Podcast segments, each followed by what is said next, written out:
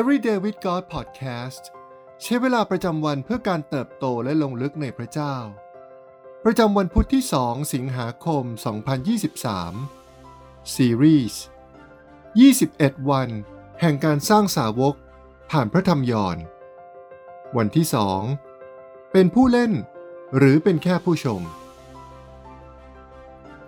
ในตลอดพระธรรมยอนทั้งเล่ม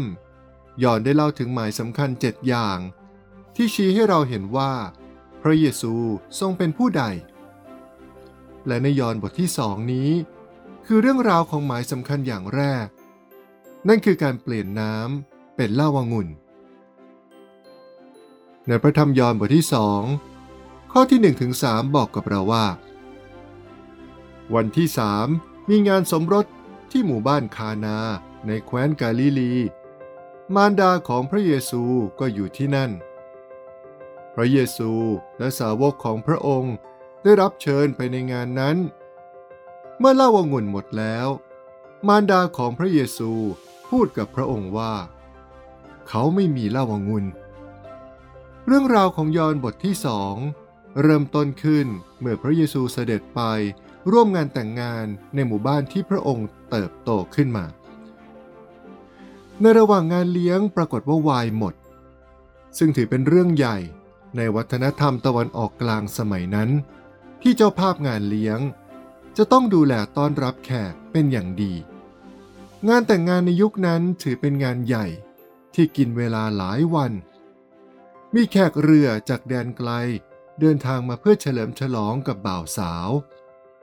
มีแรงกดดันมากมายในสังคมที่ทั้งคู่และครอบครัวของพวกเขาต้องแบกรับ พวกเขาต้องสร้างความประทับใจที่ดีให้กับแขก แต่การที่วายหมดลงเช่นนี้ อาจเป็นสาเหตุสำคัญ ที่ทำให้ครอบครัวต้องอับอายขายหน้า และสำหรับวัฒนธรรมที่เคร่งครัดเช่นนี้ นี่จึงไม่ใช่วิธีการที่ดี ในการเริ่มต้นครอบครัวใหม่ ดังนั้น พระเยซูจึงทรงก้าวเข้าไปในสถานการณ์ดังกล่าว ด้วยความเห็นอกเห็นใจ เพราะเช่นเดียวกับในปฐมกาลพระเจ้าก็ทรงอยู่ในเหตุการณ์ที่มนุษย์พยายามปกปิดความอับอายของเรา ในปฐมกาลบทที่ 3 ข้อที่ 21 กล่าวไว้ว่า พระยาเวพระเจ้า ทรงทำเสื้อด้วยหนังสัตว์ให้อาดัมและภรรยาของเขาสวมปกปิดกาย อีกหนึ่งสิ่งที่เป็นเรื่องงดงามในการอัศจรรย์ครั้งนี้ ก็คือการที่พระเยซูได้ทรงเชิญชวนผู้คนอื่นๆ ให้มีส่วนร่วมกับการอัศจรรย์นี้ อันที่จริง พระเยซูอาจทำการอัศจรรย์ได้ทันที เพียงแค่ดีดนิ้ว แล้วให้เหล้าวางุ่นปรากฏในแก้วของแขกทุกคนไปตลอดทั้งคืนก็ยังได้ แต่พระองค์ไม่ทรงทำเช่นนั้น พระเยซูทรงอนุญาตให้คนอื่นๆได้มีส่วนร่วม ทรงให้พวกคนใช้ตักน้ำใส่โองและได้เห็นการอัศจรรย์เกิดขึ้นกับตาของตน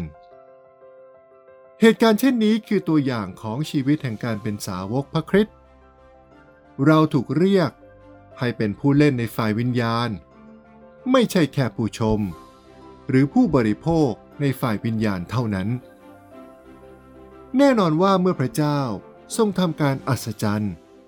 เราอาจยืนตะลึงและเฝ้ามองด้วยความยำเกรง แต่พระเยซูได้ทรงเชื้อเชิญมนุษย์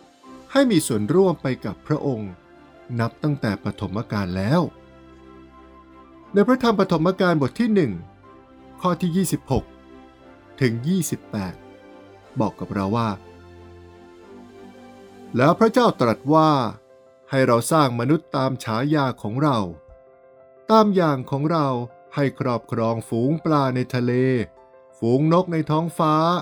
และฝูงสัตว์ใช้งาน ให้ปกครองแผ่นดินโลกทั้งหมด และสัตว์เลื้อยคลานทุกชนิดบนแผ่นดินทั้งหมด พระเจ้าจึงทรงสร้างมนุษย์ขึ้นตามพระฉายาของพระองค์ ตามพระฉายาของพระเจ้านั้น พระองค์ทรงสร้างมนุษย์ขึ้น และทรงสร้างให้เป็นชายและหญิง พระเจ้าทรงอวยพรพวกเขา ตรัสกับพวกเขาว่า จงมีลูกดกทวีมากขึ้นจนเต็มแผ่นดิน จงมีอำนาจเหนือแผ่นดิน จงครอบครองฝูงปลาในทะเล และฝูงนกในท้องฟ้า กับสัตว์ที่เคลื่อนไหวบนแผ่นดินทั้งหมด ในปฐมกาล พระเจ้าทรงประทานกำลังให้แก่มนุษย์ทั้งชายหญิง เพื่อช่วยพระองค์ในการปกครอง และดูแลโลกนี้ เราถูกสร้างโดยพระองค์ให้เกิดผล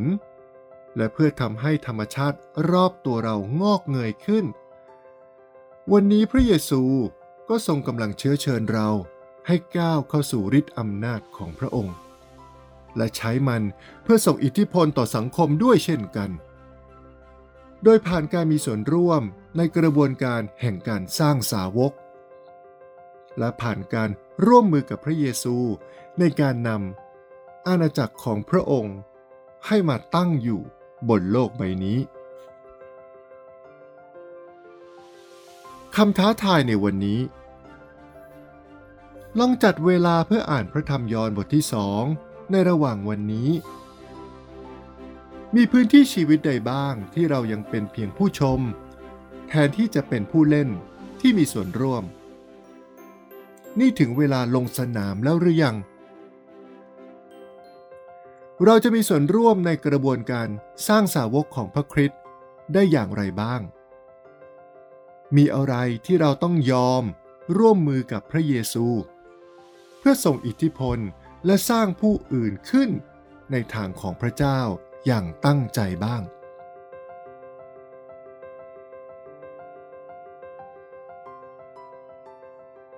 ให้เราอธิษฐานด้วยกันนะครับ พระเจ้าที่รัก เราสรรเสริญพระเจ้า ผู้ทรงสร้างเรามาด้วยความรัก เราขอบคุณที่พระเจ้าผู้ยิ่งใหญ่ทรงเรียกเรา ให้ได้มีส่วนร่วมในการงานอันแสนอัศจรรย์ของพระองค์